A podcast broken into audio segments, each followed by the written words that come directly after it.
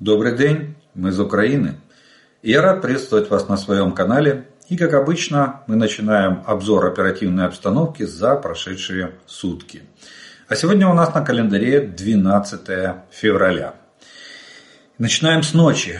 Ночь прошла очень неспокойно, и враг продолжает атаковать нашу страну воздушными, воздушными ударами применяя э, беспилотники, ударные беспилотники типа Шахет-136-131.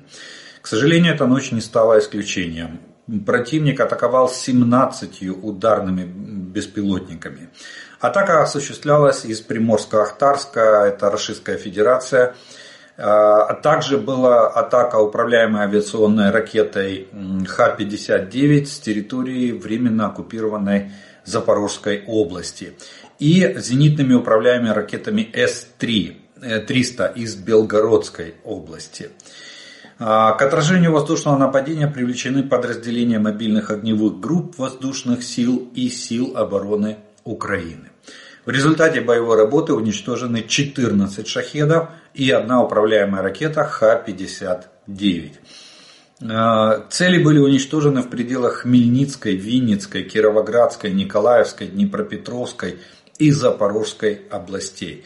То есть, как я и говорил, к сожалению, враг э, тоже учится. И видите, главное, они, они, они уже ставят э, первичную задачу, что шахеды, вошедшие в наше воздушное пространство, должны быстро расползтись по всей, всей территории Украины. Тогда их становится труднее обнаружить и труднее сбить. Ну, судя по результатам последних нескольких суток, я так понимаю, наши силы противовоздушной обороны начинают выравнивать ситуацию, и опять мы выходим на э, коэффициент, точнее на степень огневого поражения 80-85%. Да, и дальше будем, я так понимаю, дальше наши силы ПВО будут э, совершенствоваться в борьбе с, эти, с этими воздуш, воздушными целями. Ну а теперь оперативная обстановка за прошедшие сутки. Линия фронта. Там боевая активность сохраняется на, на очень высоком уровне. 100 боевых столкновений произошло за прошедшие сутки. Всего враг нанес 4 ракетных и 110 авиационных ударов. Совершил 95 обстрелов из реактивных систем залпового огня. Как по позициям наших войск, так и по территории, прилегающей к линии фронта на всю глубину досягаемости огневых средств. В результате этих террористических атак есть повреждение жилой инфраструктуры, жилого фонда, гражданской инфраструктуры. К сожалению, есть убитые и раненые среди гражданского населения. Авиационные удары вражеские наносились в основном в Донецкой, Запорожской и Херсонской областях. То есть э, количество 110 авиационных ударов в основном распределились на три области. Э, ну, Донецкая, понятно, там самая большая боевая активность, это Бахмутское направление, это Авдеевское направление и это Марьинское направление. Вот э, здесь в основном самые активные боевые действия. Далее, под артиллерийский огонь а, российских захватчиков попало более 130 населенных пунктов. И здесь, как обычно, география, к сожалению, полная, пол, э, полная в плане линии соприкосновения с нашим врагом. Черниговская, Сумская, Харьковская, Луганская, Донецкая, Запорожская, Днепропетровская, Херсонская и Николаевская области. Далее мы пройдемся с вами по зонам ответственности. И первая у нас идет зона ответственности оперативно-стратегической группы войск «Север». Начинается она с Волынского и Полесского направления. Здесь оперативная обстановка остается без существенных изменений, она стабильна и контролируема. А вот на Северском и Слобожанском направлениях тут противник сохраняет военное присутствие в приграничных районах, проводит активную диверсионную деятельность с целью недопущения переброски наших войск на другие оперативные направления, ну а также наращивает э, инженерно-фортификационное оборудование линий обороны и минно-взрывные заграждения. Мы проводим контрдиверсионную деятельность э, на всем участке Северского и Слобожанского оперативных направлений с целью недопущения проникновения ДРГ противника на нашу территорию. И также наращиваем, э, наращиваем э, оборон, оборонные рубежи вдоль государственной границы Украины с Российской Федерацией. Далее у нас с вами идет зона ответственности оперативно-стратегической группы войск Хортица, Купянское направление. Здесь э, основные боевые действия, э, активность, надо сказать, что и на Купинском, и на Лиманском направлении э, мы продолжаем наблюдать снижение боевой активности. Враг, скорее всего, начинает перегруппировку войск после истощения сил в атакующих действиях на протяжении недели, которую мы наблюдали а, практически до конца предыдущего, предыдущей недели. Итак, Купинское направление. Здесь в основном бои точились в районе Ивановки и Табаевки. Дважды враг пытался атаковать наши позиции, оба раза неуспешно, понес потери и откатился на исходные рубежи. Купинское направление, линия фронта без изменений. Лиманское направление. Здесь наши воины отразили три атаки оккупантов. В основном все атаки были в районе Белогоровки. А, и тоже не принесли врагу никаких успехов. Наши войска отразили все атаки, враг, понеся потери, отступил.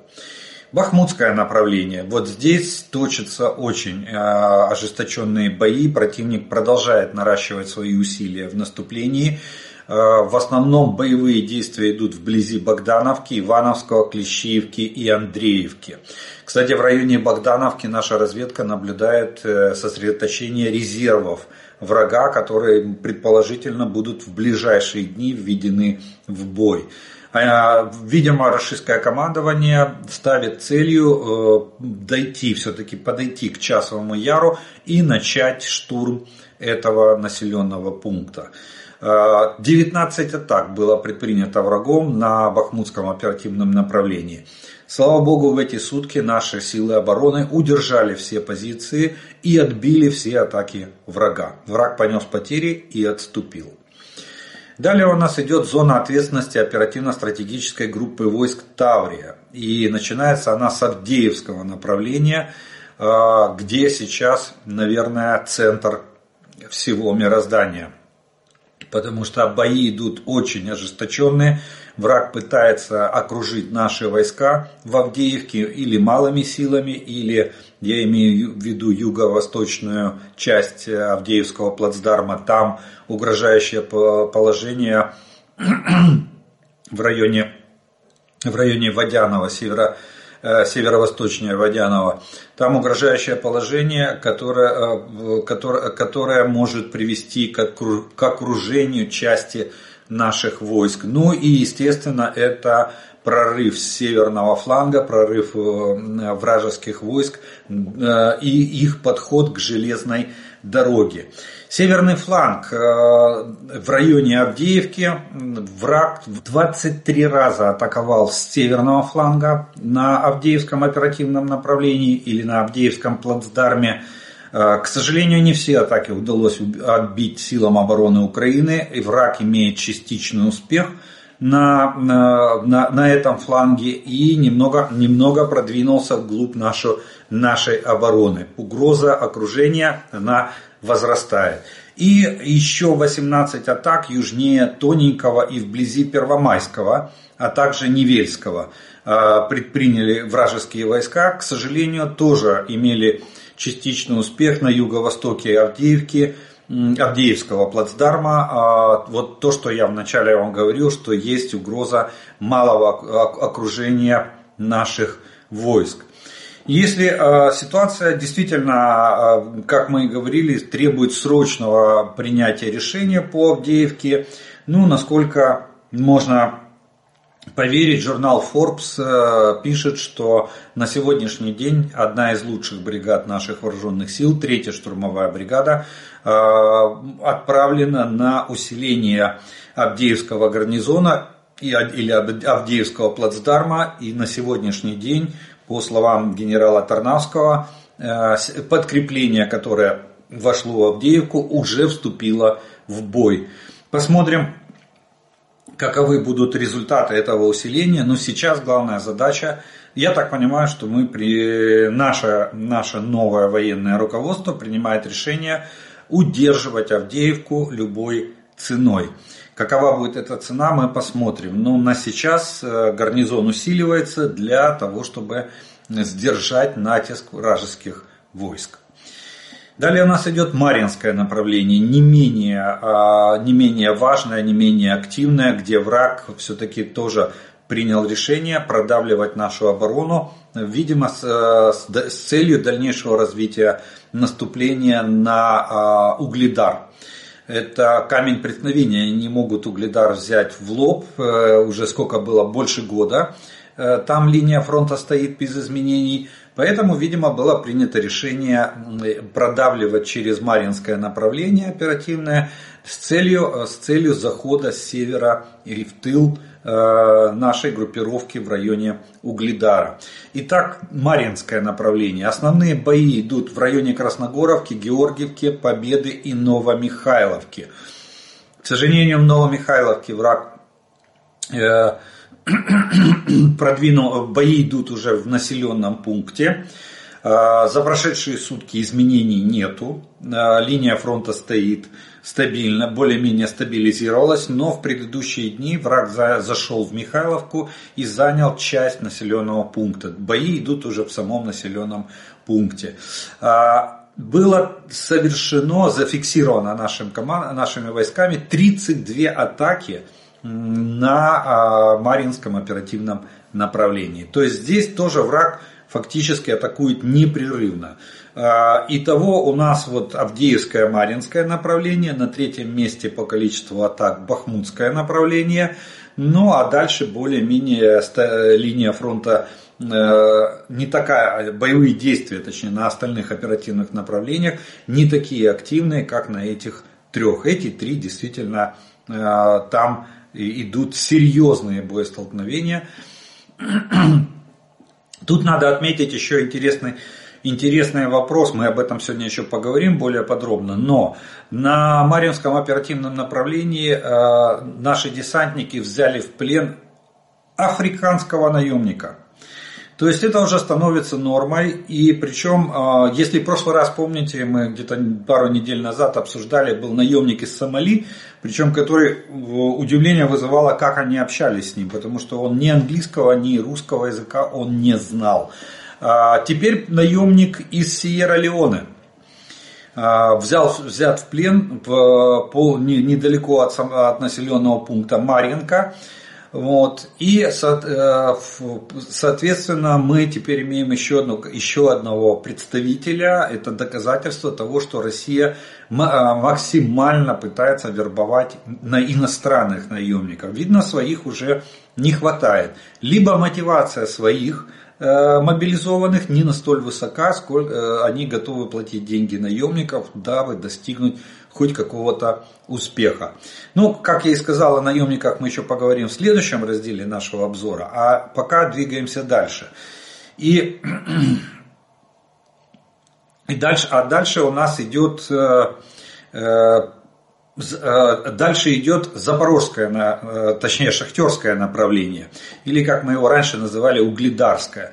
Здесь вот на самом, э, в районе Угледара и, и вправо-влево от него, здесь боевая активность довольно низкая со стороны врага.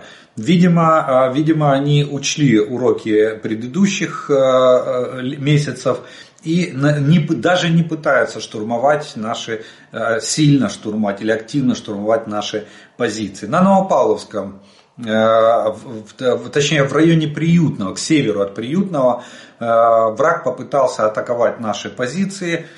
После, атака не увенчалась успехом, понеся потери, он, вражеские войска отступили. И линия фронта на, в шахтерском направлении практически не изменилось. Кстати, судя по сводке генерального штаба, ну посмотрим, закрепится или нет, э, теперь это оперативное направление называется Новопавловское. И далее мы будем в последующих выпусках будем его рассматривать соответственно так, как называет его э, генеральный штаб. Далее Запорожское направление. Здесь э, силами обороны была отражена атака в районе Работина. Больше активности враг не проявлял. Линия фронта остается без изменений. Тоже, как видите, э, все остальные оперативные направления, кроме трех, боевая активность немножко снизилась. И остается у нас зона ответственности оперативно-стратегической группы войск. Это Одесса и это Херсонское направление. Тут, э, несмотря на значительные потери, а потери действительно очень большие у российских войск, э, они продолжают, э, продолжают штурмы наших позиций, они не оставляют, российское командование не оставляет попыток выбить украинские подразделения с занимаемых позиций. Кстати, очень интересная тенденция – в российские военкоры начали писать в своих пабликах, что надо убирать Тупинского, потому что никакой, а, никакой прогресса нет, войска несут огромные потери и результата добиться никакого не могут. Начинают там сомневаться в его полководческих способностях, требуют его наказания и отстранения от командования группой войск Днепр, российских оккупационных войск. Вот. Так что, ну, посмотрим, как будет реагировать э, Генштаб. Обычно военкоры все там четко действуют по, по указанию Генерального штаба и ФСБ. А их контроль, ну, контроль, э, контроль и учет ведется довольно четкий и постоянный. Ну вот, тем не менее, за прошедшие сутки противник совершил безуспешный штурм позиций украинских войск, э, понес потери и отступил. Плацдарм продолжает сражаться, продолжает обороняться и пытаться нарастить свои боевые возможности. В Черное море. А в Черном море обстановка на сегодняшнее утро сложилась следующая. Там находится 5 вражеских кораблей в, в открытом море, два из которых являются носителями крылатых ракет «Калибр». Общий залп э, этих двух носителей может составить до 16 ракет. И прежде чем мы перейдем к итогам прошедших суток, по потерям российских войск и огневым ударам по ним, а, немножко два слова скажу о оккупированных территориях. Мелитополь. Здесь э, э, среди в школах э, и других учебных заведений этим самым, учителям ставят задачу выискивать неблагонадежных учеников. Российские оккупанты продолжают перевоспитывать наших украинских детей, оставшихся в оккупации. В частности, учителя ищут так называемых неблагонадежных учеников.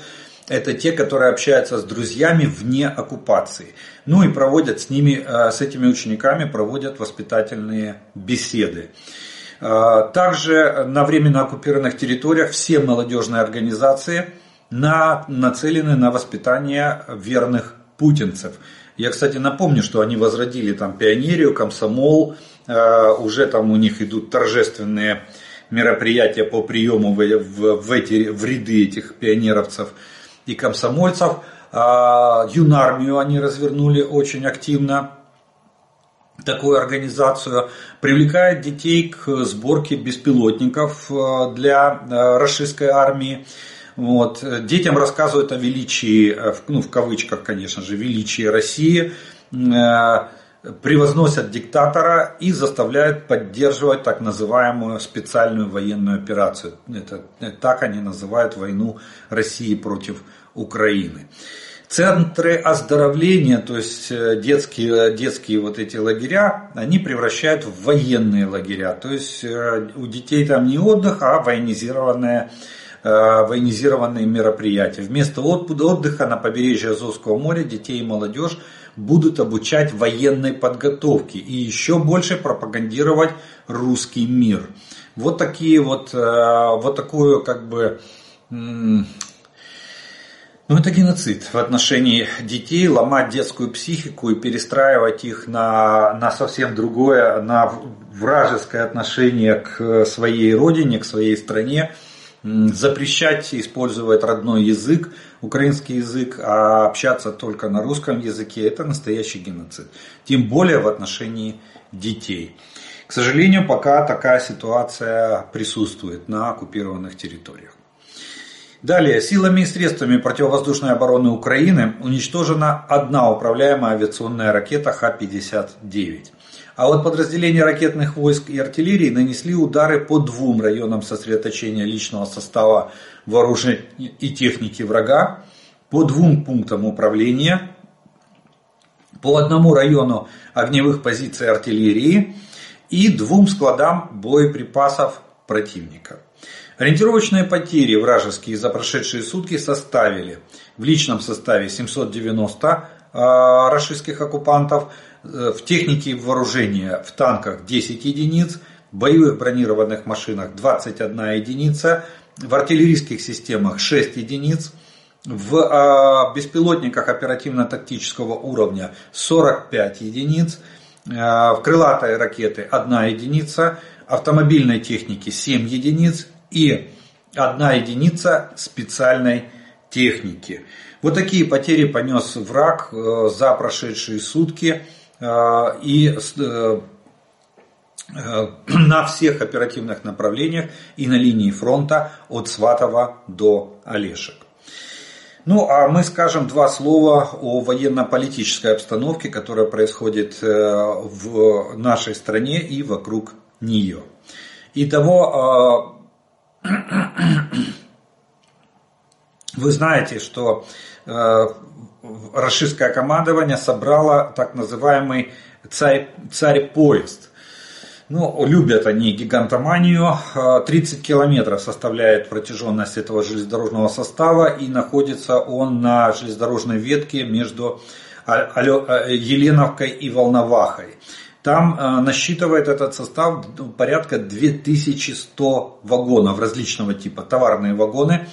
Э, сооружение из этой в, началось еще в июле 23 года. То есть больше полугода они строили этот, э, этот заградительный забор из железнодорожных вагонов.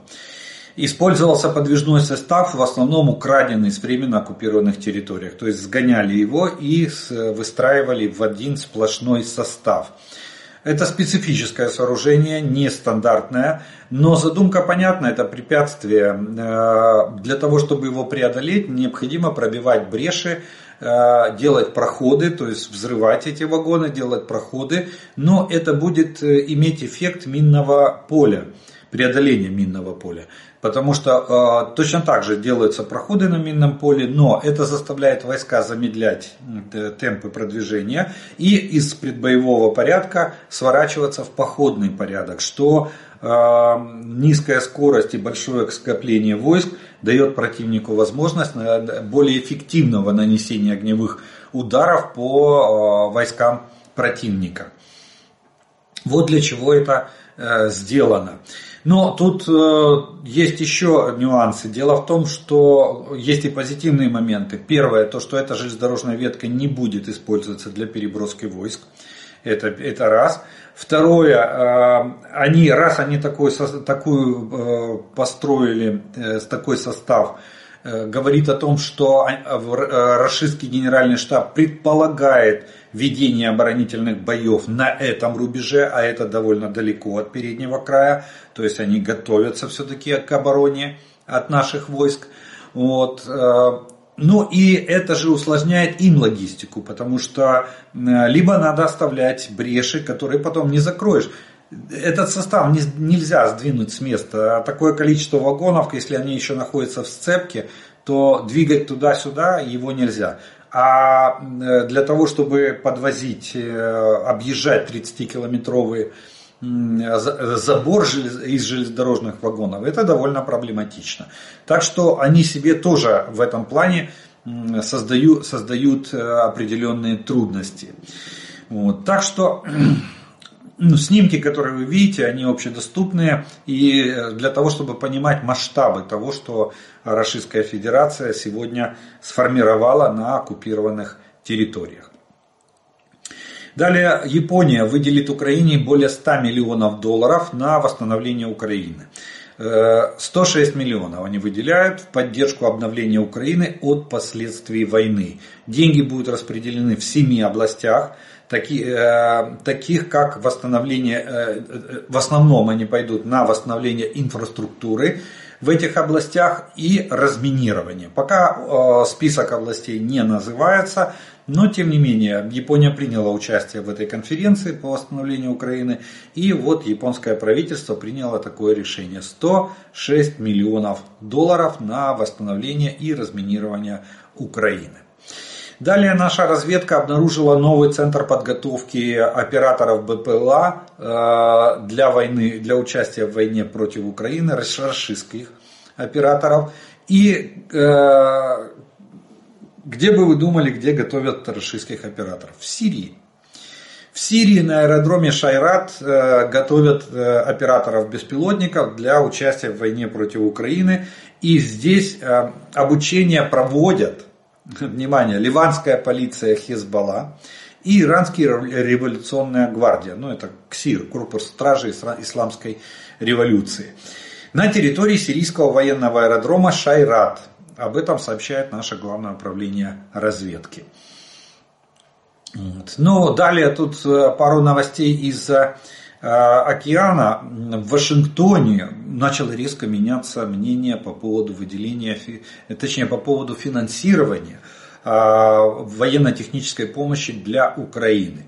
И лидер республиканцев в Сенате высказался о необходимости принятия помощи Украине, Израилю и Тайваню. Митч МакКоннелл в своем обращении заявил, что сегодня без преувеличения глаза мира нацелены на работу Сената Соединенных Штатов Америки, а потому права на ошибку нет, нету. Выбор, стоящий перед Сенатом, прост. Вернемся ли мы к американской силе, к которой стремятся наши союзники и которой боятся наши противники? Дадим ли мы тем, кто желает нам зла, еще один повод поставить под сомнение нашу решимость? Мы не можем позволить себе ошибаться, написал МакКойлнелл. Ну, то есть то, что я и говорил, э, наконец-то республиканцы решились э, вслух э, произнести то, чего боялись, что если, если проигрывает Украина, Америка теряет свое величие. То есть, почему? Потому что они начали, они, они вписались за нас и стали нам помогать. И теперь наше поражение – это их поражение. Наконец-то они это поняли. Ну и как э, следствие таких заявлений, это, э, напомню, это лидер республиканцев в Сенате говорит. А это значит, он выражает мнение партии. Так вот, э, сенаторы Соединенных Штатов поддержали в ходе, в ходе процедурного голосования законопроект о средствах для Украины, Израиля и Тайваня. Впереди окончательное рассмотрение. Об этом сообщают уже американские СМИ. У них там, а, ну, официально они с сегодняшнего дня должны начать дебаты по этому законопроекту. Вот. Простите.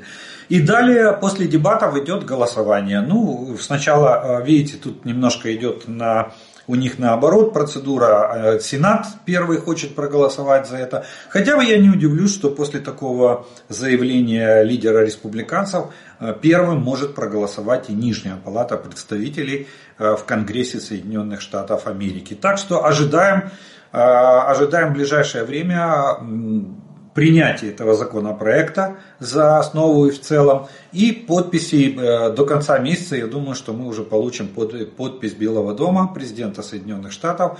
И дальше будем, э, начнем получать э, помощь от Соединенных Штатов, помощь от Соединенных Штатов Америки, финансирование военно-технической помощи. Далее продолжается противостояние на польской границе. Вот это очень э, как бы серьезно. Польские фермеры высыпают покрышки, засыпают их землей, э, посрывали пломбы с нескольких фур, высыпали часть зерна, они с зерном были эти фуры, часть зерна на асфальт, э, там устраивают, накрывают эти кучи высыпанного зерна флагом Европейского Союза. Ну, вот таким вот. В любом случае движение парализовано. Из пяти переходов работает только два, три заблокировано на польско-украинской границе. И а, самое, опять мы сталкиваемся с той же самой проблемой. Я понимаю заявление Дональда Туска, премьер-министра Польши, в том, что, конечно же, фермеры ближе, свои фермеры ближе к телу, но тем не менее это решение Европейского Союза сделать для нас без, э, льготные условия экспорта сельхозпродукции.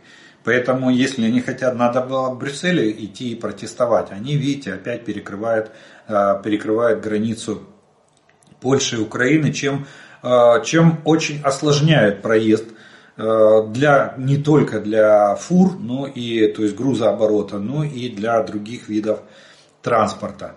Ну, посмотрим. Опять началось противостояние. Идут серьезные консультации между правительством Украины и Польши в плане урегулирования Э, поставок агро, э, сельхозпродукции через Польшу и вообще э, в саму Польшу. Вот. Я думаю, что должны достигнуть договоренности, тем более, что как бы, и Дональд Туск, и его правительство в общем настроены на урегулирование этого процесса. При этом, кстати, Дональд Туск сказал, что поддержка Польши и Украины в войне остается неизменной. Ну и э, несколько новостей из-за поребрика. Э, в России ощущается дефицит медработников. Почти двухлетняя российская агрессия против э, Украины привела к дефициту медработников по всей территории Российской. Об этом говорится в отчете э, разведки Минобороны Великобритании. Британская разведка провела такой анализ. До 2% врачей и медработников сбежали из России во избежание призыва. Также до 3000 медработников были мобилизованы для оказания медицинской помощи в ходе боевых действий. В ноябре 23 года Минздрав РФ заявила, заявили, что медицинскому сектору не хватает около 26,5 тысяч врачей и 58 200 э, специалистов среднего медицинского персонала. В частности, в 22 регионах РФ наблюдается значительный дефицит врачей, а еще в 7 дефицит оценивается как острый. То есть э, врачей и медперсонала катастрофически не хватает.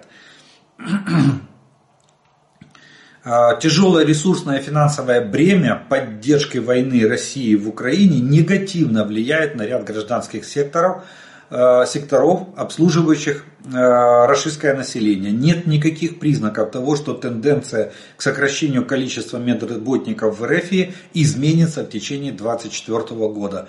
Так резюмирует британская разведка. То есть гражданам России стоит ожидать уменьшения количества работающего медицинского персонала, а соответственно и ухудшения объема и качества медицинских услуг по всей территории э, Российской Федерации.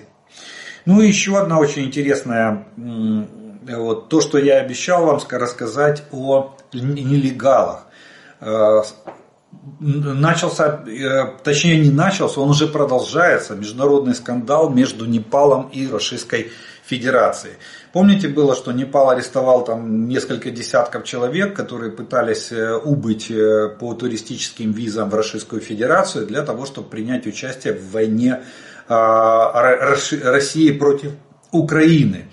И вербовщики продолжают вербовать. И там власти Непала принимали меры вплоть до ареста и вербовщиков в том числе. Так вот, а сейчас власти Непала столкнулись с новой проблемой. В Российской Федерации, внимание, пропало порядка двух тысяч наемников из Непала, воевавших на стороне Российской Федерации.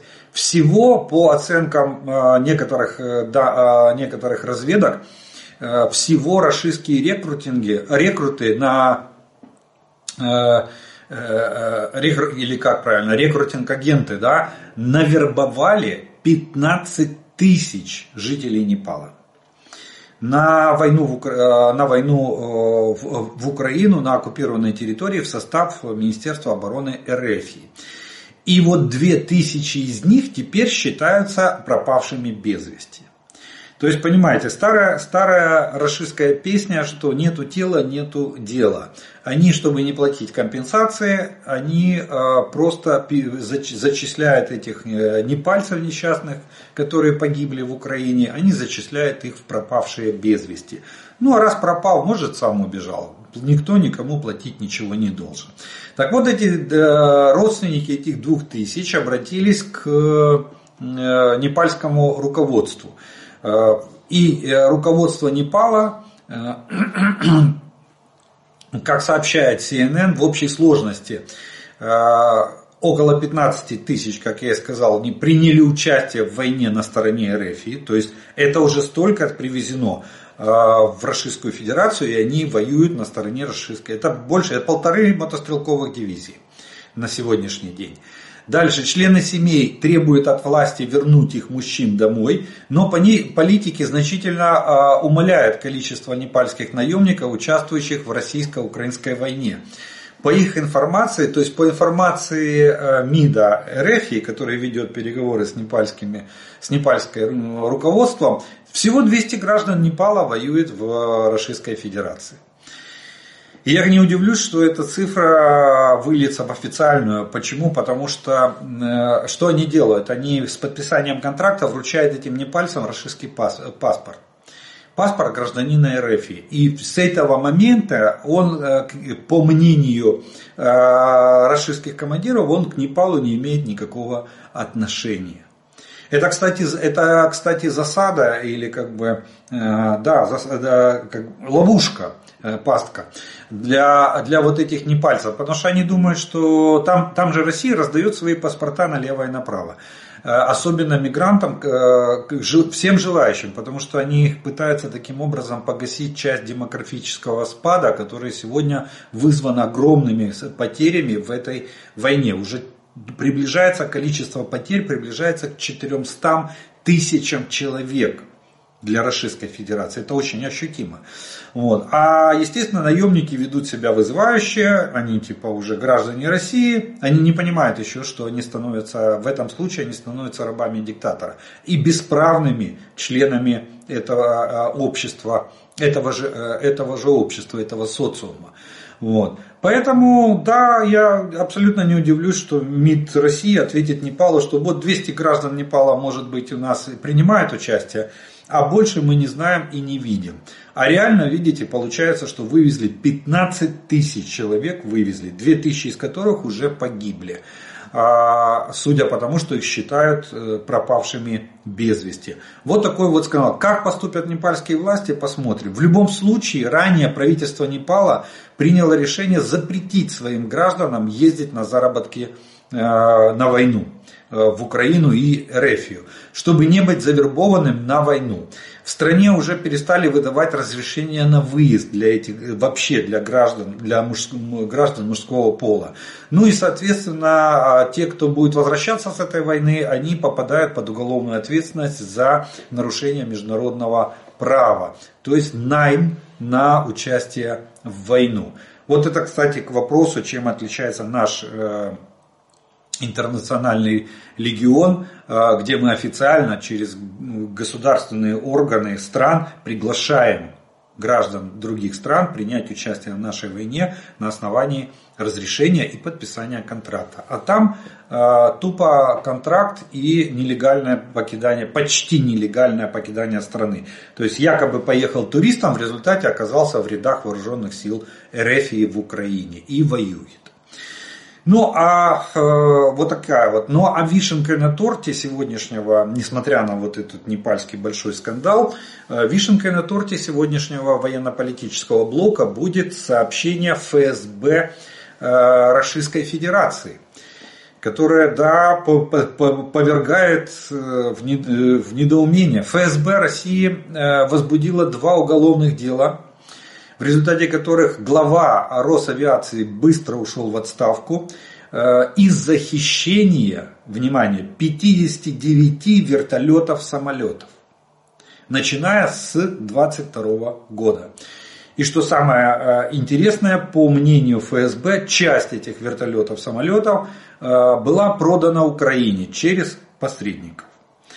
По информации ФСБ РФ, по меньшей мере три вертолета Ми-8 продали Украине. Это то, что они якобы смогли, э, смогли раскопать. Ну а дальше, я так понимаю, там сейчас начнутся массовые аресты в Росавиации и расследование вот этих двух уголовных дел по факту хищения 59 вертолетов самолетов. Вот такая вот вишенка на торте на, э, в сегодняшнем военно-политическом блоки. На этом мы первый раздел нашего обзора закончим по оперативной обстановке. Я по традиции сделаю паузу, вас по традиции приглашаю подписаться на мой канал. Кто еще не подписан, э, те, кто смотрит это видео, пожалуйста, поставьте ему лайк. Тогда его смогут увидеть как можно больше людей. И через некоторое время мы с вами продолжим.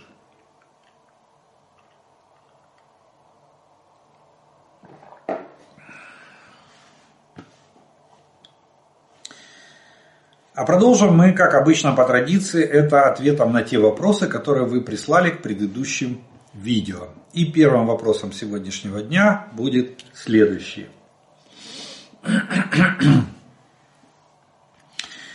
Можете, пожалуйста, ответить на вопрос, почему шахеды пускают, пускают в город? За Одессу, в частности, говорю. Если они летят с моря и по области, где э, поля, лиманы, разве их там нельзя сбивать?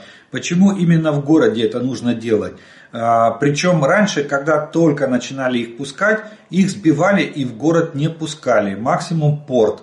То сейчас они летают по всем районам города.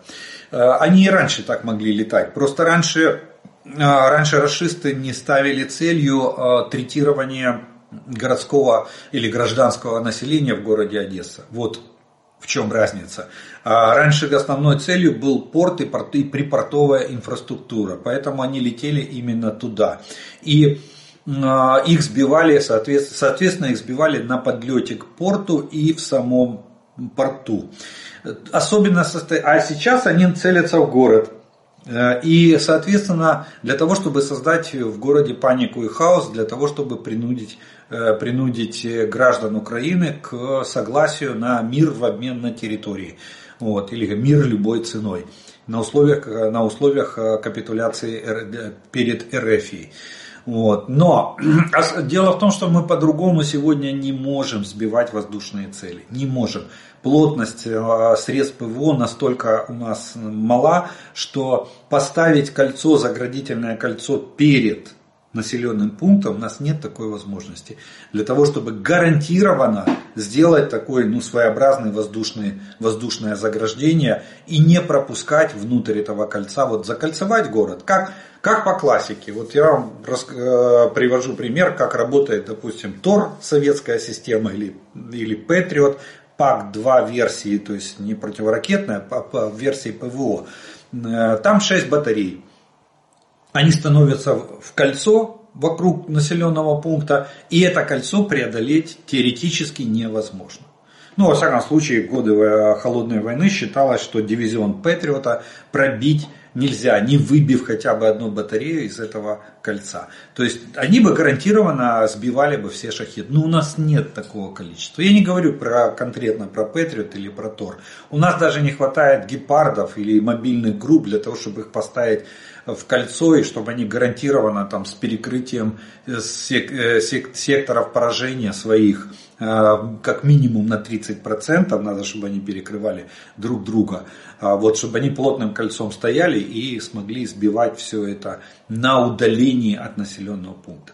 Это наша мечта, это наша перспектива. Вот когда мы создадим свои воздушные силы, и их компонента, это силы ПВО, построят много, и мы построим с, с, пом, с помощью сил ПВО, средств ПВО, точнее, глубоко эшелонированную противовоздушную оборону страны, вот тогда у нас будет такая же система, как, допустим, э, точнее, такая же вероятность сбития, как, допустим, сегодня в Израиле.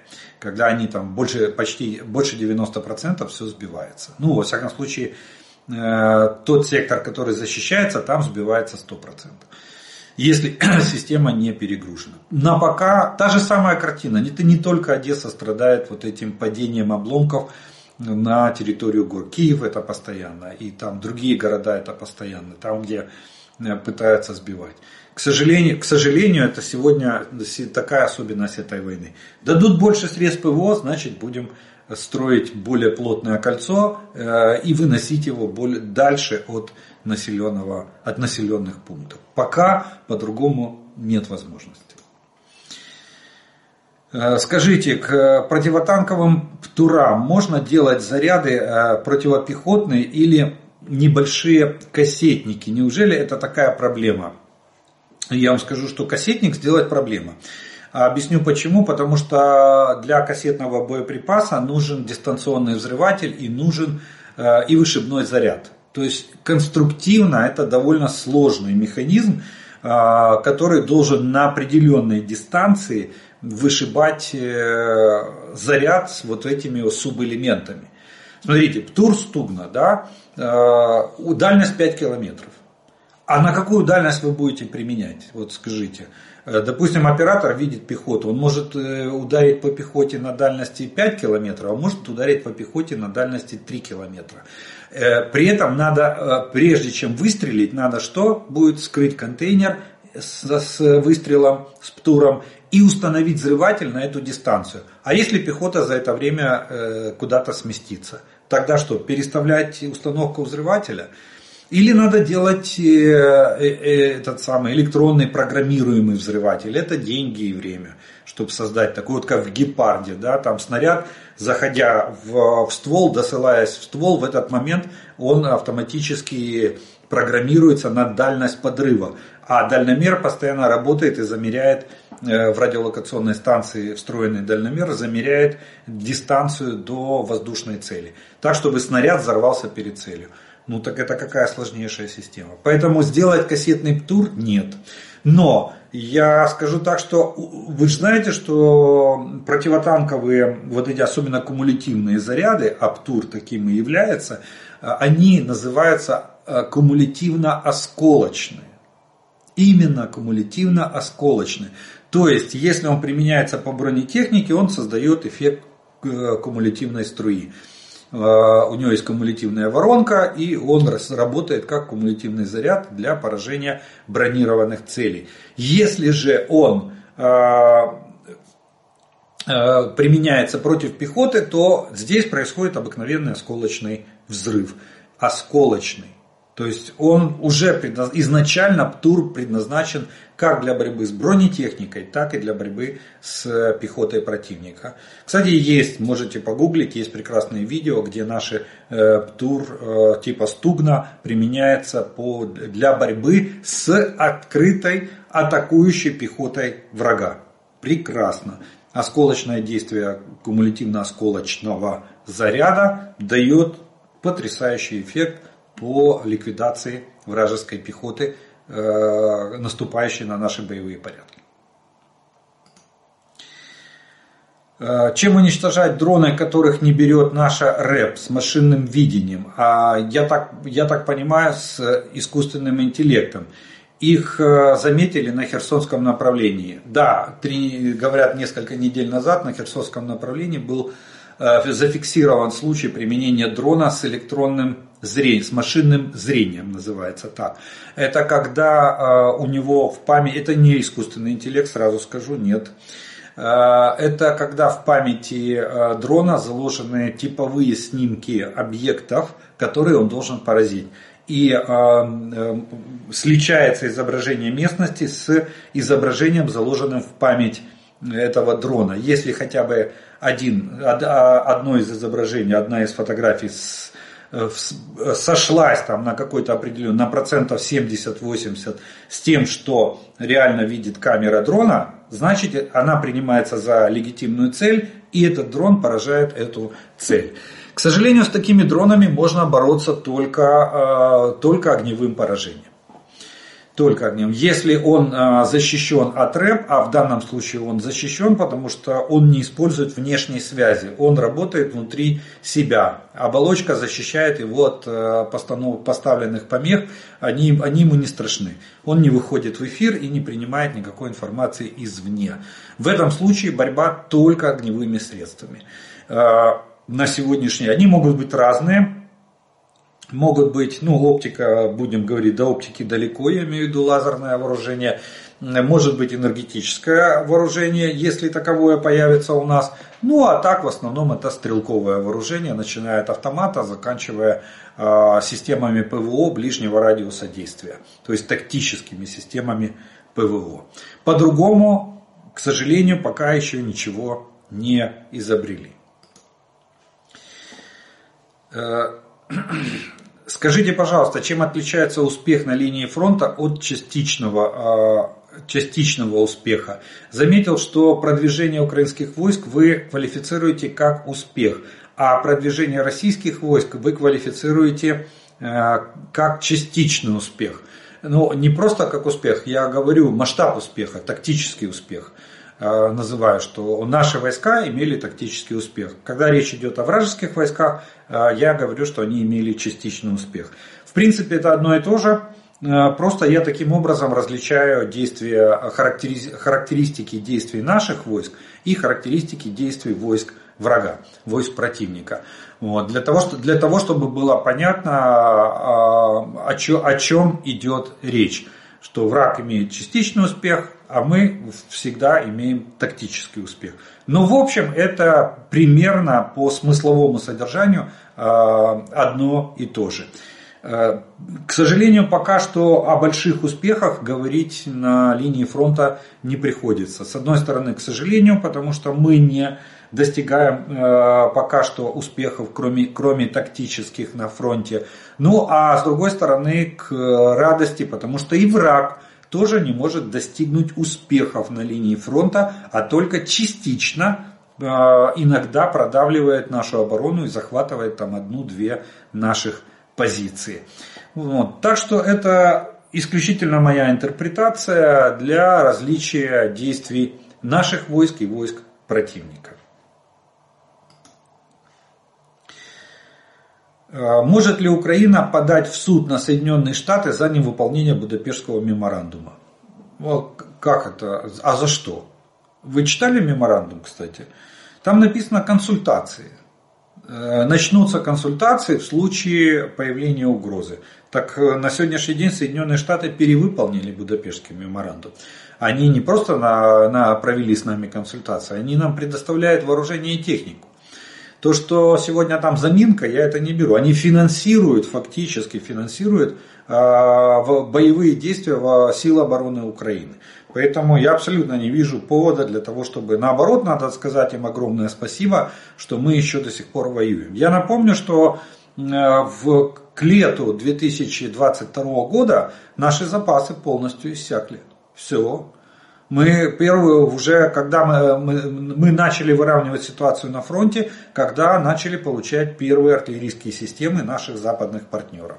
Вот тогда, когда пришла западная артиллерия, тогда у нас начались более-менее успехи. Потом пошли поставки более, более серьезные, боеприпасов, амуниции, инженерной техники – Потом и Хаймарсы получили, реактивные системы залпового огня получили, потом танки, БМП и все-все остальное. Поэтому я вообще абсолютно не вижу, в чем, э, в чем Будапештский меморандум. Там было написано в случае угрозы провести консультации.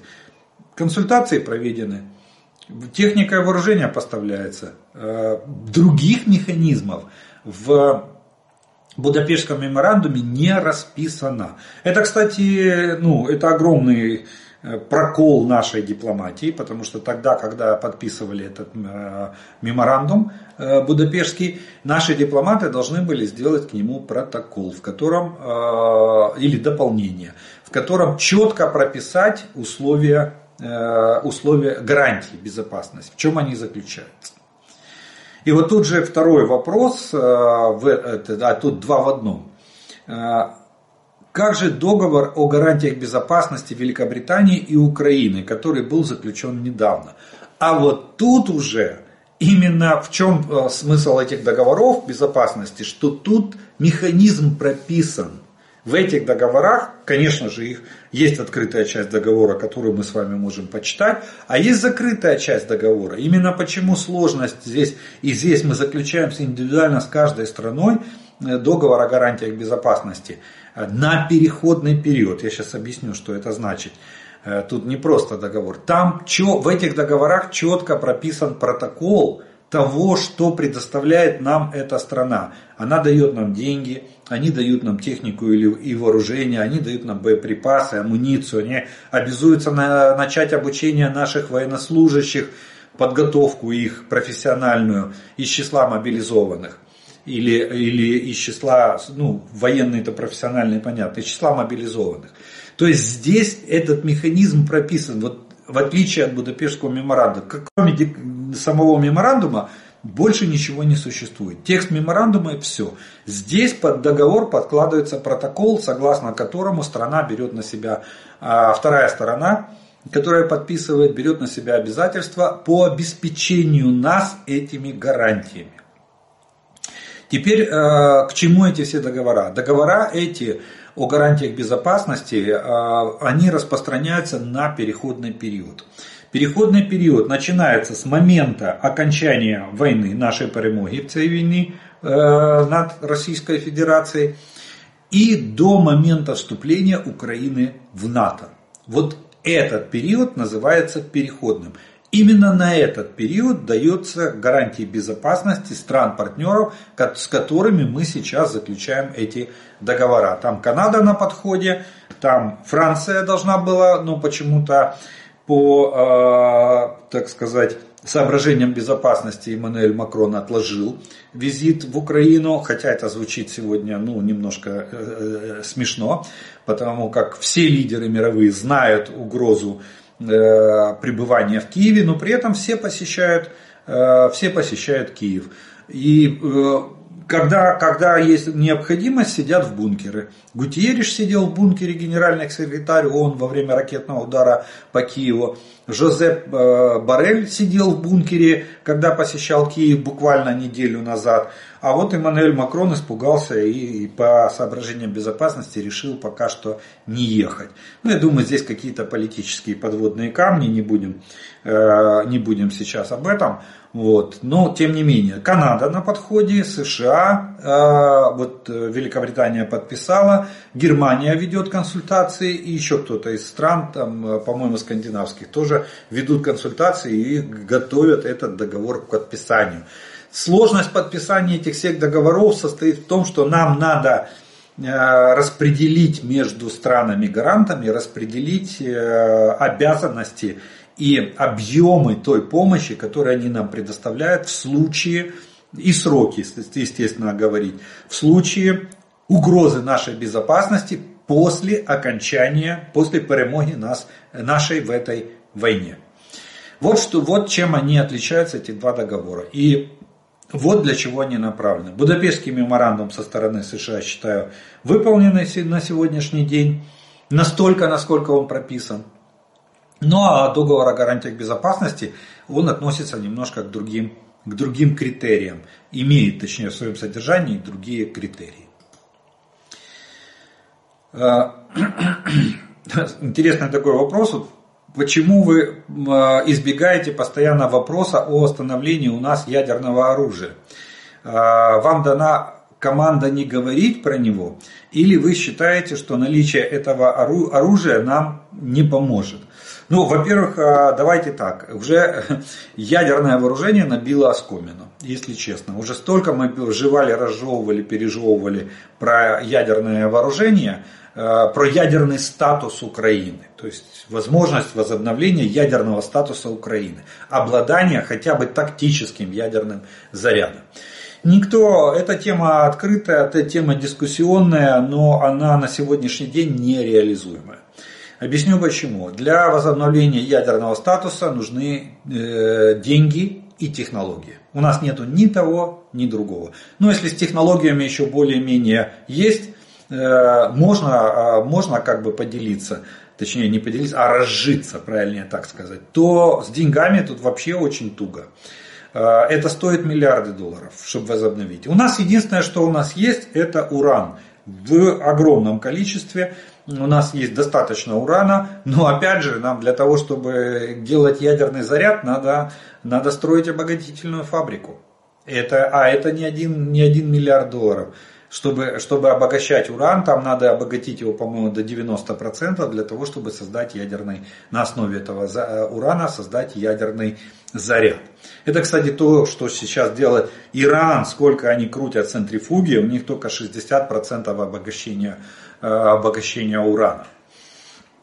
Вот, это они, но это они, правда, вот они самостоятельно в условиях санкций, и единственное, что, ну, скорее всего, Российская Федерация помогла им в технологиях, дала, дала и чертежи, как центрифуги строить, э, для обогащения урана. Вот они их крутят, уже сколько лет крутят, и пока только получили уран 60% уран. Для ядерного заряда, еще раз повторюсь, надо как минимум 90. Вот. Поэтому тут э, вопрос э, очень риторический. Не имея собственных денег, э, говорить о возрождении ядерного оружия просто не имеет смысла. Кто сегодня согласится на увеличение, ну если брать официально, если не как Иран уходить в отказ от всего мира, попадать под санкции и потом там в подполье под санкциями где-нибудь в Карпатских горах глубоко строить бункеры защищенные, чтобы не было как в Иране, раз и нанесли удар по ядерному центру. Вот. Там э, начинать производство обогащения урана, строить, строить там фабрики, строить ядерный центр и так далее и тому подобное. Никто этого подпольно мы не потянем, ну мы же не можем пойти против э, тех, кто нас сегодня, э, кто нам сегодня помогает. Нет, не можем. А официально и э, как бы в добровольном порядке за чей счет этот банкет? И вряд ли кто-то сегодня согласится на расширение клуба ядерных стран, который, ну, который неформальный, существующий в мире. 13 неформальных и, по-моему, если я не, не ошибаюсь, 9 9, 9 э, официальных и еще плюс 4 неофициальных, 13 членов стран, которые обладают ядерными оружиями э, или ядерными технологиями.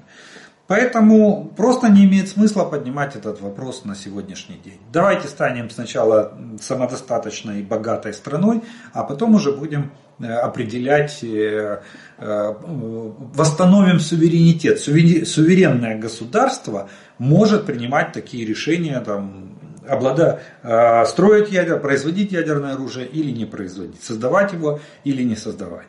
Пока у нас до восстановления суверенитета еще, еще далеко и далеко. Нам еще воевать и воевать.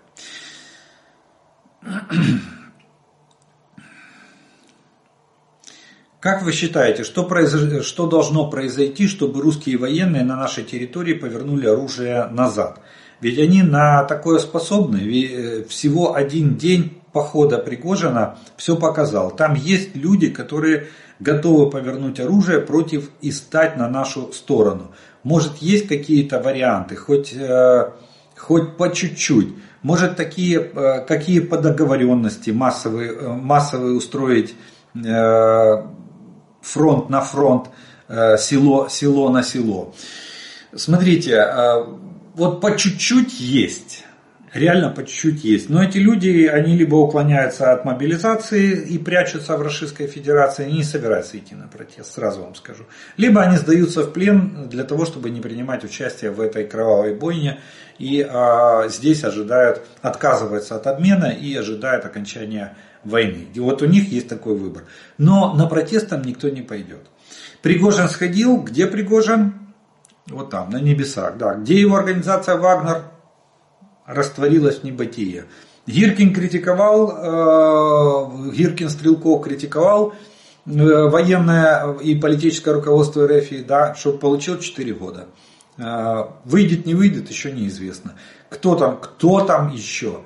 Как, тут как у Высоцкого, настоящих буйных мало, вот и нету вожаков.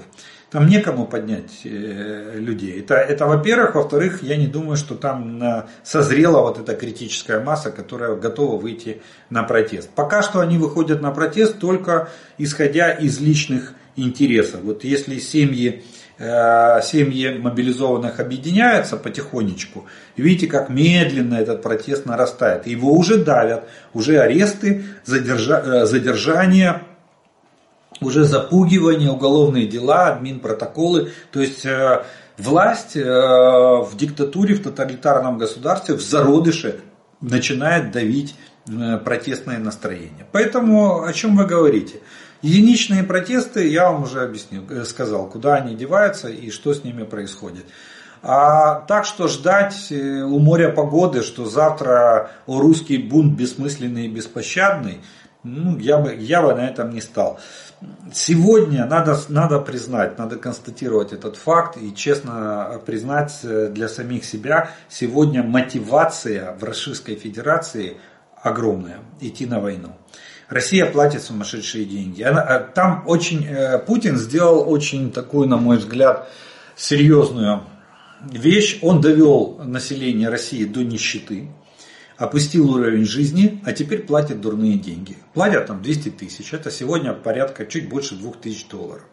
Никто никогда среди низших слоев населения, никто никогда в жизни в руках не держал такие деньги. 200 а тысяч дают подъемных, если ты пришел в военкомат. Плюс некоторые регионы дают подъемные на местах, э, то есть местные советы. Э, параллельно как бы э, человек идет вот, в военкомат, военкомат 200 тысяч подъемные и плюс 200 тысяч каждый месяц. А еще местные советы там в качестве премии дают за то, что пришел в военкомат, подписал контракт с Министерством обороны РФ.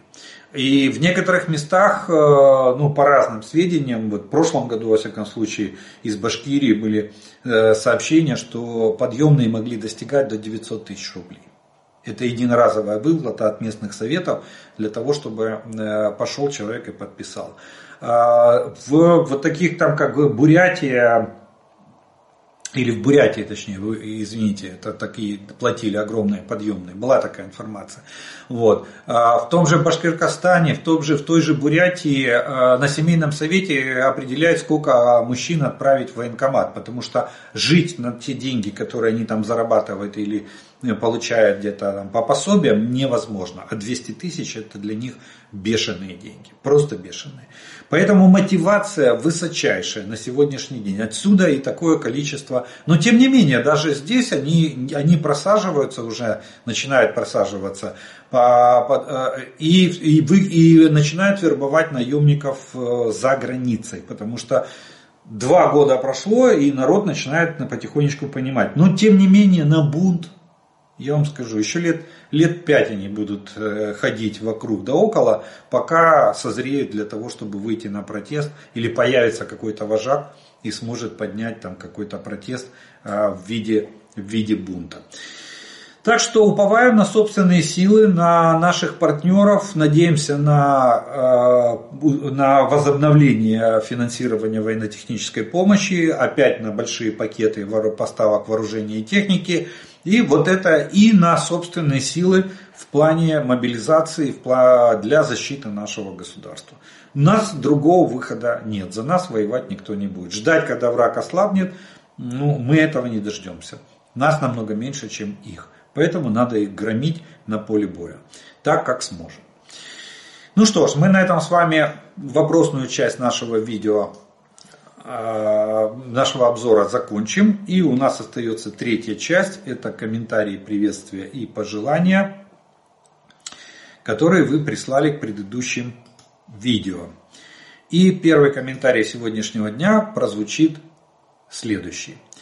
Россияне, неужели вы не видите, э, кто вами руководит? Вас так много, а он один с кучкой варья. Вы что думаете, что он будет заботиться о о вашем благосостоянии, пенсиях, здравоохранении, об экономике, ну, видите, пока не доходит. Всю эту 30-минутную лекцию по истории от Путина можно было изложить Карсону в одном предложении. В определенный промежуток истории теории, на которых находятся, э, территории, на которых находится современная Украина, входили в состав Российской империи. И затем спросить, а что это значит с точки зрения современного международного права? Дает ли этот факт современной России какие-либо полномочия по своевольному присоединению этих территорий себе? И ответ будет очевиден. Абсолютно нет. Мир живет только по юридическим договорам, подписанным между государствами, а не по историческим справкам. Есть договор, и его нужно уважать и соблюдать. И не важно, что когда-то и Польша, и Финляндия входили в состав Российской империи отчасти Индии и Китая в состав Британской империи, а Северная Америка принадлежала местным племенам. Во всех этих случаях э, то, как люди живут теперь, было зафиксировано в договорах, и только эти договора имеют силу на претензии к определенным участкам территории на этой земле. Путин нарушает все установленные правила мира, посягая на территории страны, признанной международными договорами. Прикрываться историей все равно, что предъявлять претензии на женщину, имеющую другую семью, только потому, что когда-то она была твоей женой. Это просто бред сумасшедшего. Хотят ли русские э, войны, спросите вы у тишины. И тишина ответит без затей. Хотят до первых звездюлей. Ну, вот такие даже стихи. Самое правильное для украинского руководства не комментировать бредни окурка. Вполне достаточно хохота разносится по домам и, и э, весям всего адекватного мира. Слава Украине! Э, доброго часу доби, Олег. У археологів є е, програмне забезпечення, яке дасть можливість зі спутників чи дронів мати розуміння по наявності підземних траншей підземних комунікацій для виключення можливості неочікуваних появ орків поблизу наших позицій. Підскажіть, будь ласка, керівництву Збройних сил України про це. Це збереже життя побратимів та надасть можливість передбачити крок ворога. Слава Україні! Ну, надіюсь, нас услышать. Дякую е, за інформацію. Донатимо, дякуємо волонтерам. В России потомков будет восхищать то, как при тотальном воровстве, лжи и подлости властей люди эту власть поддерживали и избирали. Отдавали свои жизни за мифические преступные цели, этими же, э, этими же властями навязанные. Продали царя, продали коммунизм, продались капитализму и за это друг друга убивали. Вот и вся история, погрязшая в лицемерии. Какую идею власть в голову вобьет, за такую друг друга и казнить готовы. Вот Америку не нужно пугать Путиным, так как если э, подходить объективно, то Америке НАТО особо не нужно. Она сама себя в состоянии защитить от кого угодно на Земле. У нее лучшее оружие и самые передовые технологии. Это остальным нужно НАТО. Тяжелое поражение. Только в боях за Авдеевку российская армия потеряла 10% своих танков, захватив несколько квадратных километров разрушенной и обездолившей городской местности. Кремль пожертвовал почти целой механизированной дивизией с танками. Самый лучший комментарий, который я прочитала сегодня на тему интервью Карсона и Путина, это полет Карсона над гнездом кукушки. Да, это хорошее сравнение, спасибо. Z-патриот. Проживу без яиц и без курицы, без тепла и света на улице. Меня согреет в непогоду любовь к избраннику народа. Ну, такое вот. И оказывается, кроме э, моркови по-корейски, есть рецепт морков по-северо, северо-корейски. Это то же самое, но без моркови. Ну как, омлет по-русски, омлет без яиц.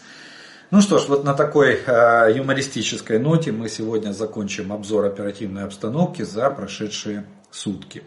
Я благодарю вас за ваше внимание, за ваше время, что вы досмотрели до этого момента. Как всегда напоминаю и приглашаю подписаться на мой канал те, кто еще не подписан. А те, кто смотрит это видео, пожалуйста, поставьте ему лайк. Тогда его смогут увидеть как можно больше людей. От себя добавлю слова благодарности спонсорам і тим, хто допомагає моєму каналу. Ну а ми з вами продовжуємо вірити в Силу оборони України. Перемога наша, слава Україні!